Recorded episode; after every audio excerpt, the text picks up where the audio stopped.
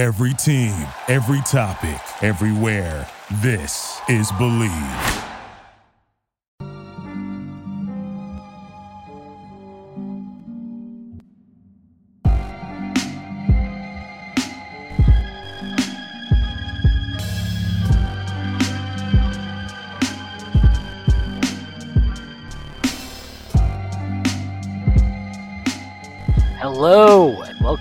To another episode of Pod Strickland. I'm your host, Shwinny Poo, in this episode 292. I am joined on this Thursday night, uh, the night after the Knicks won their opening round playoff series against the Cavs, by my co-host Prez. That is at underscore Presidente on Twitter. Prez, how are you doing?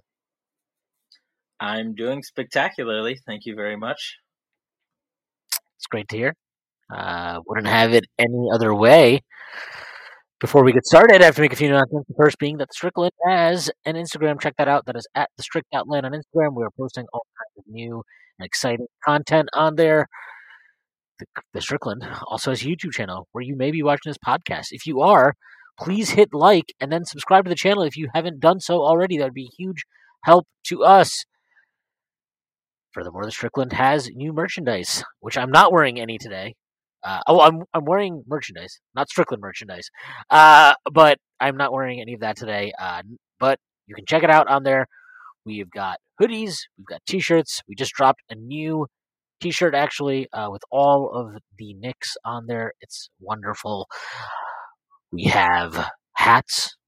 There's all kinds of shit. Check it out. Uh, it's on the website. Anything you want, I'm sure we have it. The Strickland also has a Patreon, which you can subscribe to. There are a number of different tiers. There is a $6 tier that gets you access to Pod Strickland, this podcast that I host every Friday with Prez. You also get access to the Strickland Mailbag, hosted by Andrew Steele, aka Doug, aka the Doug Bag, alongside Dallas Amico. That comes out every other week. You also get access to the Strickland Discord, where the conversation never stops. There are further tiers. There is a $9 tier that gets you access to Stricken my solo pod where I rant and rave about the Knicks even more. You also get access to wonderful premium articles by Matthew Miranda, one of the best in the business. There are further tiers. There's a $15 tier, $30 tier, $50 tier, and $100 tier. This comes with a variety of additional benefits like listening in on pod recordings, merchandise discounts, and even potentially co-hosting a podcast alongside yours truly one day. Whether you choose to subscribe or not, none of this would be possible without you. So, without further ado, let's get started. The Knicks won their opening round playoff series last night in fairly dominant fashion. Uh, they won 106 95 in Cleveland without the services of Julius Randle in the second half. Uh, and they closed out the series 4 1. They win two of three in Cleveland in the series. They swept both games at home. They won seven out of nine against Cleveland on the season. Um, Prez, tell me why actually the Knicks didn't win this series, but the Cavs lost it. Sorry, I was about to sneeze. Um, why the Knicks won the series and the Cavs didn't lose it? Wait, what? I'm sorry. No, that's the narrative that the Cavs lost the series, the Knicks didn't win it. Oh, yeah, that was dumb. Uh, if you're if that's your narrative, you should rethink things. And that's not to say. So, all right, here's why. Broken down into parts. Number one, yes, the Cavs are a very good team and were the higher seed. Um, they had a really good net rating. They have lots of really good players, several All Stars, um, et cetera, et cetera. All that's well documented. But uh, I think a lot of the statistics on their team as a whole are a little misleading, which is true of most teams because in the modern NBA, like there's injuries, roster changes, and net rating for a whole year if you think about it, doesn't really make sense as a thing to cite, which is kind of what they cited. What was cited in defense of the Cleveland Cavaliers.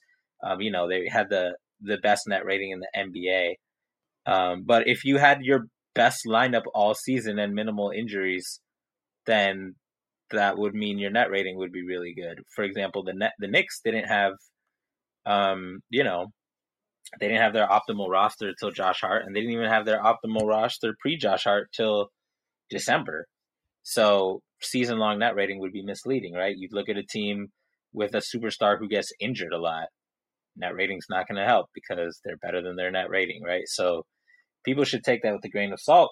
Further, if you look at the Cavs net rating and record versus playoff teams versus non-playoff teams, they really beat up dominantly on bad teams and struggled with good teams. They also struggled on the road. These are all hallmarks of teams that um, that may be shaky in the playoffs. And then when you look at what happened versus the Knicks, it kind of makes sense, right? Like they have a team that has certain strengths, right? Got two big seven footers who are mobile and good at defense, and two shot making guards who can take a lot of threes and pass and stuff like that. But they have no pivots. Their depth sucks. There's like the entire Knicks roster would be like their fifth best player, and that shit Well, matters more than their fifth best, but yeah. more than their fifth. At worst, their fifth best. And this is without even getting to the topic of who was the best players in this series. And we're gonna talk about that. But like just putting that aside, um, like that shit matters. You need to be able to adapt to different teams in the playoffs, and because you you're gonna be matched up against one for a while, for several games, and the Cavs in particular got a shitty draw when we got the five seed. I said it before the playoffs, and I'll say it again now. Like this team was dog shit at rebounding. They are dog shit when one of their two bigs have to be essentially attached to an opposing center rather than roaming around. They're dog shit when another team has ball handling guards who can scorch their shitty defensive guards. And they're dog shit against teams that can get you in foul trouble because they have awful depth, right? And the Knicks are great at all of these things.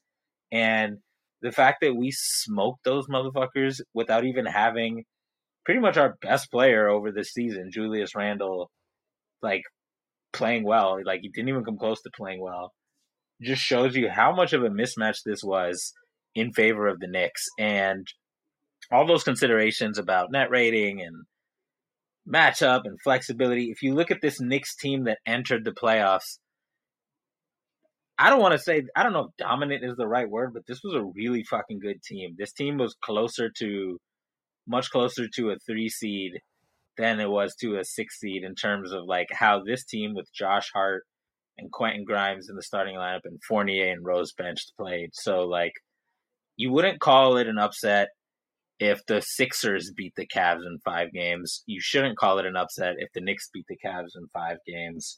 I think what happened was I think a lot of smart people knew all of this about the Knicks, but because there was no proof of concept for the Knicks, they were hesitant to say the Knicks would play well.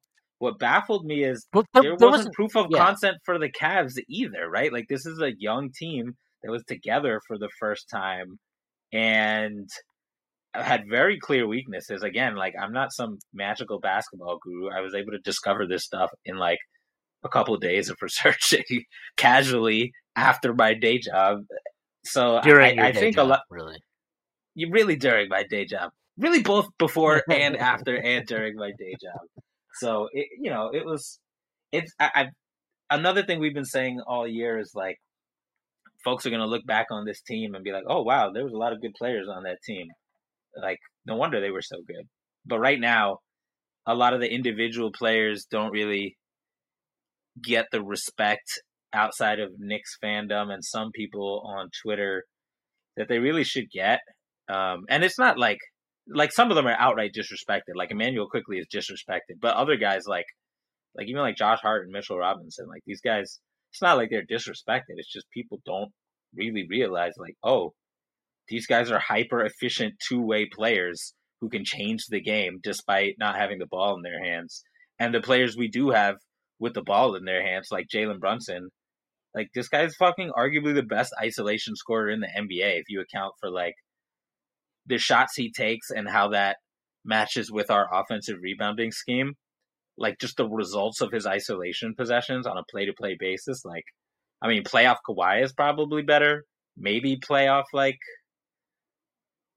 I don't even fucking know Devin Booker, KD. like, Maybe, yeah, yeah. But I mean, so he's up. he's in that conversation anyway. He's in that conversation, right? Like flaws aside. So like, this team is a they they fucking mopped up the Cavs and and the funny part, I, I I'm very curious to see what the um the ESPN predictions are for this versus the Heat, especially coming off Jimmy's masterpiece slash the Bucks disaster piece of a series. Because I suspect you're to see the same thing again, right? Like there's proof of concept for like, oh, the mighty superstar carrying his team, you know, deep into mm. the playoffs, and especially for Jimmy, who's literally done that, like deep into the playoffs.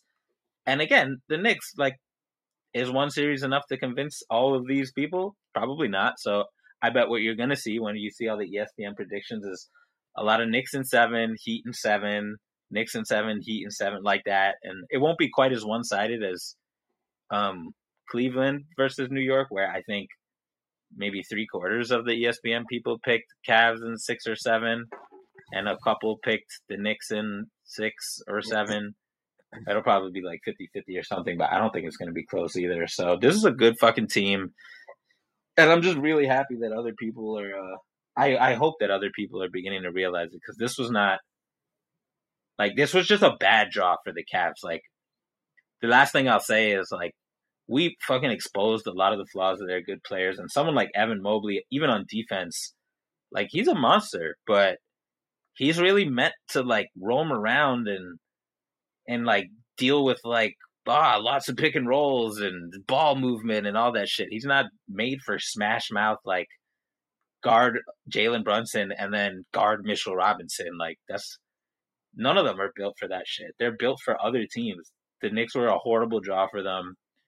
And uh you know, ignore regular season results at your own peril, man. Like not saying they're gospel, but like like they're data points and they do matter and I think a lot of people ignored that. Yeah, um, it's a lot of things you said there. Uh, I think one of the thing people will just like there's just always going to be this thing for the time being that there's just not a belief in like data is all great and statistical evidence is wonderful and we believe in all those things mm-hmm. until it's time to apply it to the Knicks. And that happens all the time. We saw right, that that happened with right. the six man of the year vote. Um, that happened, and I think you know, fuck that. I don't really, I care about it, but like, I don't, I didn't really have like a, I know that was like a very passionate uh, outpouring of anger after the vote we knew was going to happen happened. Um, but like, I think that was more evident in discussing this series than anything because honestly, if you looked at all the data, all of it, and you know, not just the overarching stuff where like, oh, the Cavs are the second best in the league, but it's like, yeah, they weren't good, like you mentioned, they weren't good against the best teams. The Knicks were. They weren't a good road team. The Knicks were one of the best road teams in the league. Like the Knicks beat them three times out of four. The one time they didn't beat them, Kevin Love, who is no longer in the team, hit eight threes, and the Knicks were playing Evan Fournier. They were starting Evan Fournier. They were playing Derrick Rose, and they were playing Cam Reddish. Three guys who are no longer either playing, and one who is not even with the fucking team. Um, they didn't have Josh Hart in that game. Like they didn't like it, it's just all these variables. Grimes didn't play that game. Like, like you know, there were all just all these variables that existed in the one loss that were not applicable to this team anymore. And like that's why like I've had like multiple people DM me that are not Knicks fans and be like, why do you guys why do you keep like listing stats from like December fourth on? And I'm like, well, let me tell you a story about how Tom Thibodeau grew up one day. Uh, no, but like that's like obviously when things changed. You know, a lot of things things done changed. Um, but like, eh, you know, you, you change the entire rotation, then you add a piece like Hart, and eh, like all the stat, all the data from that point onwards paints the Knicks as as good, if not a better team than the Cavs. Net rating, offensive rating, defensive rating, fucking, you know, uh, defensive rebound percentage, offensive rebound percentage, you name it. Like even the shooting numbers from that point forward, I think the Knicks were basically like the 11th or 12th best shooting team in the league from three. After that point, the efficiency of the offense climbed. Um, everything, everything was different. And then you, and then if you take the sample from when they got Josh Hart, I mean that that paints the Knicks not just as a, a really good team that is you know a 50 55 win team, but like an elite potentially 60 plus rate win team. And I'm not saying that's 100% accurate either. That's a smaller sample than the one I said from December 4th. But the, the, the reality is like clearly they've found something and they've tapped into something that gave the Cavs problems. And people wanted to deny that or they wanted to dismiss it. And it became like there was all, oh, depth doesn't matter that much, which might make sense in some concepts if your top end talent is truly elite. And this is where the entire argument fell apart. Like, Donovan Mitchell had a top 10 player regular season. He had a top 10 regular season of all players in the NBA this year. There's no question about that. He is not a top 10 player. He's not. I'm sorry. Like you, if you went and that's not, and that's not even like a no, like it is a insult, no, it like- is a fucking insult. Fuck him. I'm insulting him. Fuck him. And fuck all the people that were acting like, you know, fucking the world collapsed the day that we didn't trade everything. Oh my god, they didn't trade RJ Barrett and Immanuel Quickley and all these picks for Donovan Mitchell. What they could have been. I had to hear that for like not even just the first 23 games of the season. I had to hear that for like 70 games until the Knicks were so clearly like, okay, they're going to clinch the five seed that, you know, mentioning that constantly just kind of seems stupid. Um, but like, no, fuck that. It is an insult because it is insulting to me the way people were acting about trading for this guy last offseason. It was insulting. Like, oh my God, you, do you have a chance to get this guy? You got to do it. You're like, what the fuck are we talking about? Like, we talked about this at that time. How do you not learn anything from the Carmelo Anthony trade? How do you learn nothing from that? You learn absolutely nothing from that. Really, like that's what hap- that's what like a significant portion of the fan base and a lot of other fucking people that were had a lot of fun trolling the Knicks when the trade went down. He got traded to Cleveland. That's what like they just ignored or didn't want to believe or decided it wasn't important anymore. And he's not Carmelo Anthony.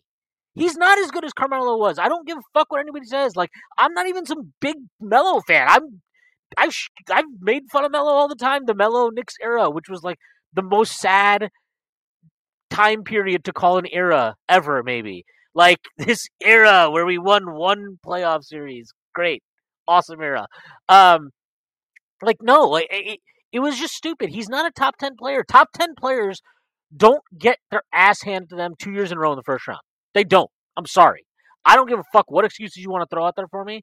That is not a top 10 player. Not like that. And if like he he like I, we can we can just fucking I can start listing names. Giannis, which maybe today's not the right day to bring them up first, but Giannis, Jokic, Butler, fucking Tatum, Kawhi. Kawhi, LeBron, AD is better than fucking AD. AD injury, the guy that tears his fucking Achilles in the first quarter comes back in the third every game. Like he is better than him. I mean, I can literally go on and on and on. If you just keep, you can name 15 guys easily. It's not hard. It's not hard. He, he's not that guy. I'm sorry. He's not the guy that you have to pretend you have to sacrifice the fucking farm for. And so, like, he's he is a really good player. He's a perennial all star. But there's a difference between true perennial All NBA, top 10, borderline MVP guys, and perennial all stars. And you if you gotta know, you got if you don't know that difference, If you don't know that difference- around and fuck your franchise up. if you don't know that difference, then you probably are just a fucking idiot. Like I don't know what else to say about that. Like if you don't understand and if you don't think there is a difference, then you actually have no idea what you're talking about. You don't. Like you 100% have no idea what you're talking about if you don't understand that difference. Donovan Mitchell, and I and I still think I still understand, and I still I'm not gonna hindsight, you know, oh, watch the Cavs shouldn't have done that. Like I get why they did it. Okay, I do. Darius Garland, I think he's a really good player. I think he's gonna be a hell of a player. I think he might actually become a perennial all star. But guess what? He's not that guy right now. That's okay. He's a what, fourth year player? It's okay if he's not that guy yet. But it's also okay to say that he's not that guy yet. And Jarrett Allen, here's a fucking all star injury replacement. We're to start calling him and look, oh, they got four all stars. This is one of the four. Uh, the fucking guy got the D'Lo, you know, uh, injury replacement all star award. Congratulations, pal. Uh, and then and then you, and then they're calling Mobley an all star. How is Mobley a fucking all star? He hasn't even made an all star team. We're just calling him an all star because we all think that he has all star potential. Like it is, it was, it was ridiculous the way all of It's it was. framed. okay to wait for him to actually make an All Star. Yeah, I think he's going to be awesome. I've like, I've gushed about him profusely. Shwin DM DM'd me about Mobley all the time in that draft. Yeah, I like, I, I love him. I still think he's going to be great. I and I think this series, like, it's a good experience for him. Now he knows that oh, he's oh yeah, he's gonna go to the summer. He's gonna go into the summer, and he's going get to these PEDs. yeah, he's gonna get on those good PEDs. He's gonna go, you know, he's gonna sign up with Clutch, get the hookup from Braun. Uh, you know, he'll be start he'll start eating his Wheaties, start just you know pounding fucking protein shakes every day, like fifteen times a day, whatever. Like he's it's gonna be a good experience for him. Okay, and it's a good experience for all of them. But you know who else is a good experience for? It's a great experience for the Knicks. And this idea that the Knicks were like this. It's not even like it was not said explicitly, but the implication when you're saying like, "Oh, the Cavs are so inexperienced," it's like you act, they're acting like the Knicks. They went up against this Knicks team that is just filled with like grizzled veterans. Like this is the grit and grind Grizzlies or something. No, it's not. Okay, I want to. I want to like Donovan Mitchell. I'm pretty sure about this. I haven't even looked this up, but you can double check me while I'm talking. Donovan Mitchell, I'm almost positive by himself, has played more playoff games than all of the Knicks put together. Okay, he has been in six consecutive playoffs. He's been past the first round twice. Never made it to a conference finals, unlike Jalen Brunson. Um, had to get that in there. He, he, here, real quick. Here's an example of what Shwin's talking about. This is from the Athletic, from an article called "Let's Have the Uncomfortable Donovan Mitchell Conversation." It says in the second paragraph, the Cla- the Cavs' playoff life aged faster than dog years, and now it's already over, blown out of the postseason by a good, not great Knicks team that pushed them around and imposed them their will on a young team making its first trip to the postseason. First of all, if we're good, not great, and we fucking spanked the Cavs, Yeah, what the fuck are you then? then you're like you you, Dog you need to explicitly say like, oh, this team, this is like paper tigers. team, They're paper Right. tigers. That's what they are. or paper tigers. That's what, and that's And what, they're not- and that's what I said before the series when we had Jordan on. Like I, I didn't say they were paper tigers, but uh, like I would, I thought their metrics are juiced. They're artificial. Like you are great at beating the shit out of mediocre to bad teams, and you're not so good when the talent level evens out. That says something. Sorry, or ahead. when the road environment is hostile. Yeah. and also says that you're healthy, which is that's good. That's great, right? Like that's fine. Hey, the I- Knicks value the that Knicks have shit. Been healthy as well. Yeah. Yeah. right, right. But like, let's not be. It, it, it goes back to something you mentioned early on. It's just like the sincerity of when to use metrics and when not to. It's it's a lot of you know analytics is all is all cool. Like oh teams are so cool. Toronto's so fucking cool when they win the possession battle and you know, all these other teams taking advantage of analytics over the last few years are so cool. But the Knicks, like nobody, it, it still pisses me off that nobody refers to the Knicks as like a cutting edge, analytically based team. They found a massive market inefficiency. They've leaned into Yeah. it. It's not particularly beautiful to watch. I agree with that. But who gives a fuck? Like, I didn't find the Houston? Rockets to be a very fun team to watch during the Harden years. And I was told constantly, well, who cares? It's very effective what they do. Well, who cares then? It's very effective what the Knicks do.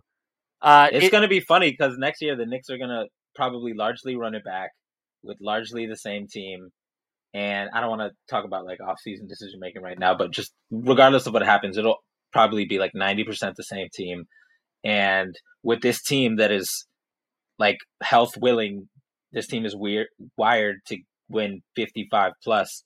People are gonna just be like, "Oh shit!" Like they, you know, like oh they they found it in the playoffs, and it's like no, they actually found it well before the playoffs. Yeah, and and so like you know you get all this framing of this series as like this oh like this inexperienced like Mitchell Robinson had never played a playoff game.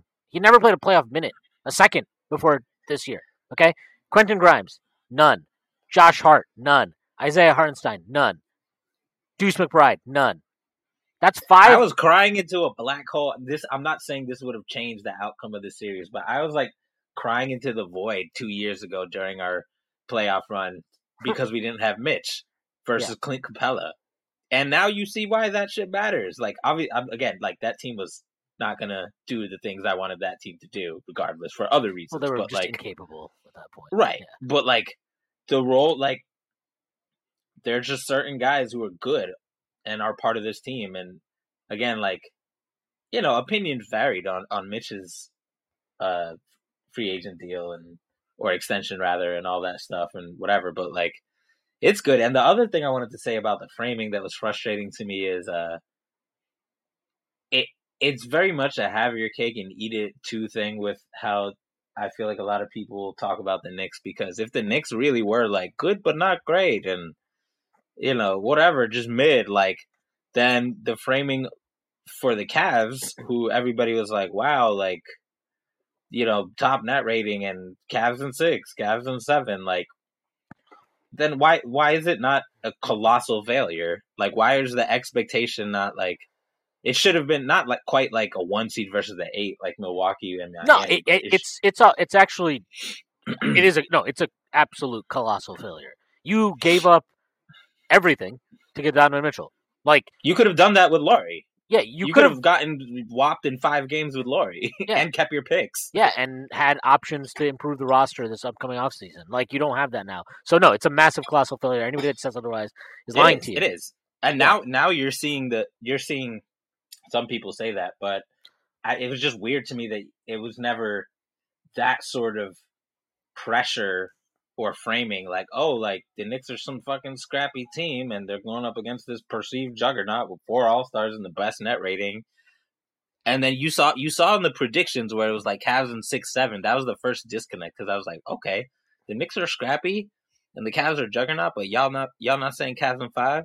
Y'all not saying Cavs in six. Y'all saying Cavs in seven, right? Like that was the first sign, and then just the the actual like qualitative narrative framing of, you know, oh, this is two scrappy teams and defense first and da da da da. It was just like, oh, give me a fucking break, dude. Like we're gonna wax these guys. I'm so happy we fucking waxed them up, and to do it without, you know, Julius and Julius getting hurt and then getting hurt again. Like, man, this was a fucking molly mollywhopping, bro. Like, Yeah, that shit was crazy. Yeah. like, I still think about that. Like, I predicted Knicks in five, but like, I assumed Julius was gonna cook.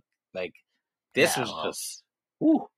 This was. I also assumed Donnie would cook, and look at that. So, Yeah, uh, and, and then just to go back to it, like Randle had Randle, R.J. Barrett, Immanuel Quickley. Those three guys have all only played in one series, which they played together five games. That's it. Okay, and the only guy that had experience that's actually in the rotation. So I'm not Evan Fournier, not Derrick Rose. You know, none of those guys. The only guy that actually had experience in terms of playing multiple playoff series that had even been in multiple playoff, made the playoffs in more than one season, is Jalen Brunson. That's it. Everybody else is either in their first year or their second appearance in the playoffs or making their debut. Like this is a very inexperienced team. This is a very young team. In fact, they're you know look. I, I'm going to read this off. This is from uh, he, his at on Twitter is K Danishevsky. His name is Kevin Danishevsky. Uh, he wrote this in his Substack. Uh, this is prior to the playoffs, so I'm just going to read this off. It's a bit of a paragraph here. Uh, the Knicks have the seventh youngest potential playoff rotation in the NBA, and that does not factor in 22 year old Miles McBride, who may receive playoff minutes. If we only take teams that finished in the top six in their conference and avoided the NBA play in, the Knicks have the youngest potential playoff rotation with an average age of 24.7777, seven repeating, uh, years. The numbers are just as impressive if you look at the youth of the Knicks' most impactful players among the teams that finished in the top six in their conference. If you average if you average the age of the top five players in the team according to the Impact Stat Raptor, the Knicks ranked fourth out of the 12 teams, which is not quite as impressive. This drop off is due to the presence of Josh Hart on the Impact Stat, who is the second oldest rotation player. However, Hart does not factor in as much on offense, and if you take the five players with the highest usage percentage that played over a thousand minutes for their team, the Knicks have the youngest bunch of any of the top 12 teams.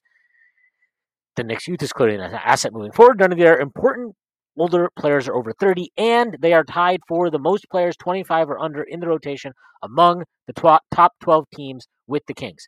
This team is very young. A lot of their young players are doing a lot of the heavy lifting. Like, eh, don't I don't want to hear jack shit about the Cavs inexperience because you know what? When when when people were talking about the series, ain't nobody was talking about the Cavs inexperience. Nobody was talking about that. All we heard was oh top ten. top- nobody's talking about Memphis in experience. yeah, no, no, just top end talent, top end talent, all this talent. Oh, the Knicks, the Knicks don't have a star. The Knicks don't have real game breakers. Their young talent isn't, you know, they they're not that good. R.J. Barrett sucks. You know that maybe we said that, uh, but like, you know, like like all these things were thrown out there and all of it was turned on its head, and not even turned on its head. It just played out like in a way that honestly wasn't that surprising. After game two, I kind of like it's weird. After game two, I kind of felt pretty good about where the Knicks were because they got the split. You know, weird. Game one is always weird because it's a game where it's like, you know, you're feeling stuff out and it's your first look at each other of like what you're trying to do in the playoffs. The Knicks won that one. They lose game two, and the adjustments I thought the Knicks had to make were very much within their grasp. I was not impressed with Cleveland's offense. I didn't think I saw anything from the adjustments they made in game two that would lead me to believe their offense was going to all of a sudden ascend in some higher plane, uh, especially not against this Knicks team. The hardest adjustment the Knicks had to make was can Jalen Brunson successfully pass out of a trap? That is something he hadn't had to do a lot during the regular season, but guess what? It's not a very hard Well, thing to do. it, it was that, and it was basically just don't set every single screen, every single ball screen with your fives. And they they made both. That was one as a coaching adjustment, one as a Jalen adjustment. They made both of those adjustments. Neither of those, yeah, neither of those were, were difficult. Yeah. With the Cavs adjustments, you're looking at things that are, ba- it's like Jarrett uh, Jarrett Allen, please be physical. Like no, like that's that'd be like me telling me saying like the Knicks need Jalen Brunson. the, ca- to, the like, Cavs didn't need get, get ten rebounds. The, the Cavs needed guys to make to do things that they had not done much of in the regular season, or to make Right. leaps that's which are just not which are just not something that you can bank on, especially in the middle of a the cauldron of No. a playoff series. So no. um, it, it was all ridiculous, and I, I had I honestly thought without Julius, I because I didn't know if Julius was going to play. I kind of thought the Knicks maybe were were uh, were putting on a little bit, but. Uh, my what I said before the series is if the cat if Julius is healthy, Knicks win in six. If Julius is not healthy, Knicks losing in six. Um, I now feel that I sh- never needed to say even if Julius was not healthy. I think the Knicks honestly would have won either way because they were just locked the fuck in. And uh, the fact that Julius played, and he, aside from like a really good start to game one, and then again a really good start to game five yesterday, he was awesome yesterday. Actually, it's annoying that he got hurt because it really looked like he had. He was on. Figured was it out. Double double it up. Yeah, he, he might have fuck around and got a triple double. I, he wasn't even going to fuck around. He was just going to get one. Um, yeah. but like it, considering his lack of contribution in the series and and the fact the Knicks didn't shoot well. You know, I'm just looking at the numbers, right? The Knicks had in this series. Okay. Um just is just by I'll just do this by field goal percentage. All right. Um, excluding mid mid shot 64.3% from the field. Josh Hart 56.1, Obi Toppin 45.7, RJ Barrett 44.1, Hartenstein 43.8, Brunson 43.7, Quickley 34.2, Randle 33.8, Grimes 18.2. That's terrible if you want to go by true shooting. Um, you know, true shooting. Josh Hart 64.5, Mitchell Robinson 60.9, Obi's 56.4, RJ 54.2, Brunson 53.2, Hartenstein 50.4, Quickley 50, Julius Randle 43.5, Grimes 39.1. Like the Knicks did not score well. They had an offensive rating in this series of 111.1. That would have ranked right between the 27th ranked Houston Rockets in the regular season and the 28th ranked Detroit Pistons. Uh, like it's they they had a terrible offensive series, and I actually think they got pretty decent shots. They just couldn't make a fucking bucket half the time. Which part of it, look, is like the pressure of. I, I think some of this stuff is just like this series take on their own shape. Like I firmly believe if they were playing a series against the Hawks, they'd be scoring more efficiently on the same exact looks that they got in this series. Um, it just uh, it was a slow series, a physical series. Every possession felt like a premium because of how good these defenses are, and you are playing the best defense in the NBA in the regular season. And I thought the Cavs defense was fine. Like I, I it, it was not it was not their ability to force misses that was the problem. It was what they had to do to force misses and get the ball out of Jalen Brunson's hands, and what that left them open to that killed them offensively. And even that right. didn't, People people forget that like rebounding is a part of defense, right? The the Cavs are a great defensive team, and in the regular season, you're not going to face many teams that can really punish you on on the glass like the Knicks can. So You cannot just away with that shit. you you can't just rebound better. Like th- this is like a fundamental You thing. can't turn that on, Yeah. right? Yeah, like there are things like you can talk about tactical adjustments and all these things. Rebounding is rebounding, and it's why like I am, I, I am like it annoys me to no end if a team is a bad defensive rebounding team. Like more, well, not any team. If, if the Knicks were a bad defensive rebounding team, it bothers me more than anything in the world. I mean, look at early in the year Yeah. when we did we did struggle, and iHeart before he was healthy was like number one Shwin most wanted posters littered about like fucking Westchester. It was just Isaiah Hartenstein and his whack rebounding. But then now you look at you go up and down this Knicks roster, right? Like R.J. Barrett plus rebounder as a draft prospect, Manuel Quickley plus rebounder as a draft prospect and a player, Quentin Grimes plus rebounding for his position as a draft prospect. Obi Toppin's probably the only one who is like, eh, and he's not even like a bad rebounder.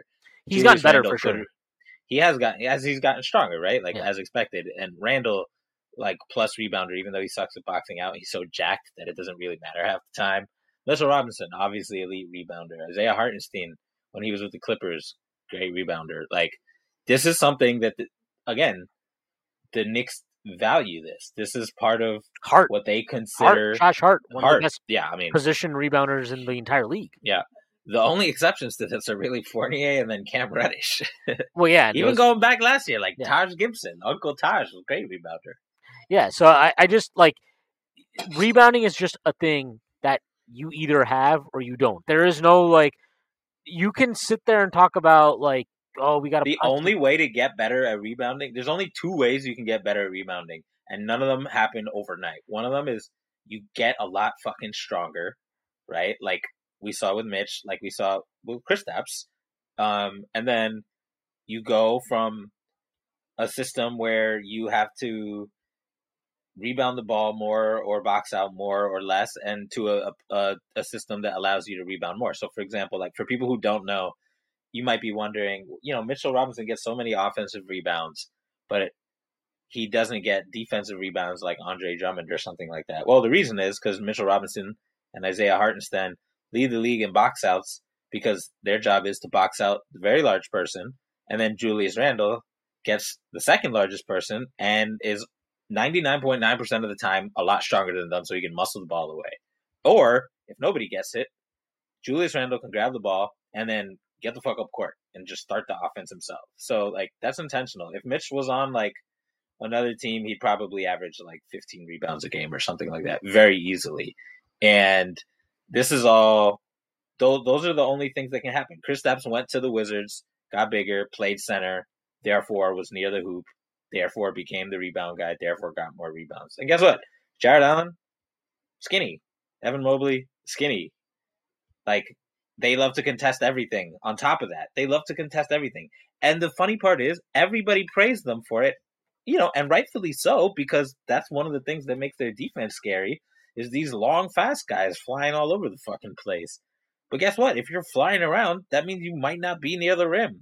That might means you might not be in rebound position. So that comes with a trade off. And it was just really weird to act like these trade offs like didn't matter. Like, oh, the best defense in the NBA. Well, yeah, sort of. You know, like usually the best defense is the best defenses in the NBA. If you go back through the years, uh, don't really give up rebounding. The only other defense I, I can think of lately that was super elite and sucked at rebounding was like some of these Boston teams. But that's really it. yeah, I mean, I just, I just go back to this. Like, there was nothing for the Cavs to adjust to. Like, they couldn't get better at rebounding. They could not suddenly become this. Like people, like this is the thing that people were saying. Like, oh, the the no, look at the Knicks. They're setting all these guard wing screens. This is so wonderful. This is so great. They had been doing this sporadically and more increasingly as the season went on and it's a thing that they've worked on. It's a thing you you can't just all of a sudden become a good screener. That's not how it works. It's a thing that you have to develop and a thing you have to commit to. And the Knicks did that, and like you saw it pay and reap dividends in this series. And they didn't even shoot that well, but like you saw when they needed buckets, when they needed to force Cleveland to put Cleveland in tough situations, it worked. And like that's because they had Immanuel Quickley setting screens a lot this season. They Josh Hart has been setting screens for years. You know, they had RJ Barrett set screens for ball handlers this year. They had like Grimes set screens. They had guys go screen. They had all these dudes do do, do these things. So this is stuff they worked on.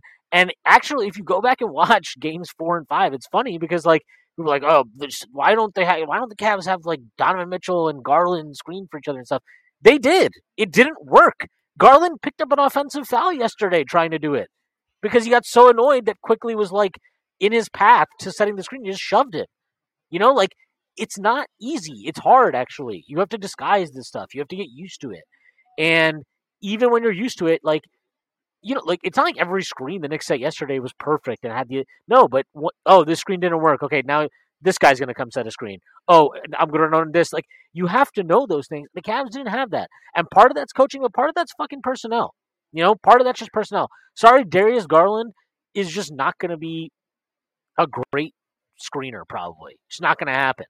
And you got to work on it over yeah, time. Yeah, maybe one day, but yeah, and not right now. yeah, and and Evan Mobley is a stick figure. He's not going to be a great screen setter right now. Like, I'm sorry, this entire thing of like the oh, oh Bickerstaff left these things on the table. You can sit here and talk about how you want, but like they had no tactical pivots, and this was the entire reason I thought they were the best matchup for the Knicks in the first yeah. round. And we talked about this all season. Not just like this wasn't like just when the series was around the corner. Like we were talking about this months ago, where it was like, yeah, no, if we get Cleveland, that's like our best matchup for sure. It was, yeah, we, we were talking about it because the and narrative, and that's reasons, even right? It would just be sweet, but like it was also the tactical reasons, yeah, like and, you're saying, and that's even before we got Josh Hart. I think like we saw that in the very minimal minutes that Deuce got. He's like he is a like this is a great matchup for him because they don't have wings, so you can just have him out there and if they want to run and pick nobody him, can take advantage of Deuce on yeah, the Cavs. Yeah, and it's like so that that's just what it is. And like you know, you can LeVert and Okoro and this thing and that thing. It doesn't matter. Like and and the Deuce difference is locking all those fucking guys yeah, up. And and the difference between the Knicks and the Cavs is very very basically this. I'm just gonna read this off. This is from Ace underscore Zulo. That's our good buddy DJ who does good tweets. Uh, he does them for himself. He does videos for himself on YouTube, and he uh, also is a Knicks film school, Knicks film school contributor as well. Um, this is what he wrote. This is from Twitter. Uh, a defensive close. NYK small ball lineup. Brunson, Quickley Barrett, Hart, Robinson played the last 939. Some numbers. Cavs went 5 for 14 from the field, 1 for 8 from 3. New York rebounded 69% of their own misses which is insane. That is insane. 69 offensive rebound percentage on their own. The, the Cavs in, had no like soul yeah. by that time, bro. 60, 69% of their own misses. And then New York rebounded 78% of the Cavs misses. So the Knicks were getting a rebound on over two thirds of their missed shots down the stretch, and they were not getting punished on the defensive glass by Cleveland at all. And that is with a small ball lineup with Hart at the four, playing Brunson and Quickley together, two undersized guards, and whatever that means. I don't. I still don't understand why Quickley is an undersized guard. Um, and and like they couldn't do anything. And so like that. That's not to say that this lineup will be. You know, this is like some like oh, it's the like Warriors death lineups. Like no, it's not that. But the fact that Knicks have that that that is uh, an option they have at their disposal. Just like we saw at the end of game four, they have the option of not closing with Randle and closing with Obi instead. And, you know, selectively subbing out Quickley for Hart and selectively subbing out uh, Hart or Mitchell Robinson in for Hartenstein. Like they have options, they have depth, they have different lineup and lineup constructions they can put out there, even if we I think everybody would agree that Thibs doesn't necessarily lean into small ball stuff.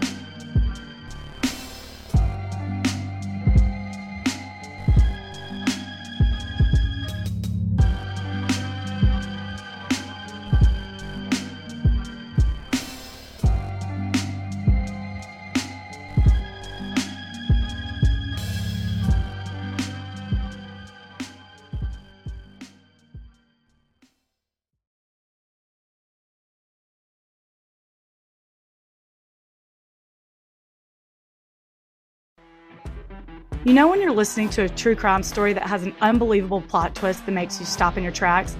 That's what our podcast, People Are the Worst, brings you with each episode. I'm Rachel. And I'm Rebecca. We're identical twins who love true crime cases that make you say, didn't see that coming, and we hate the people responsible for them. Listen to People Are the Worst now on Apple, Spotify, or wherever you get your podcasts.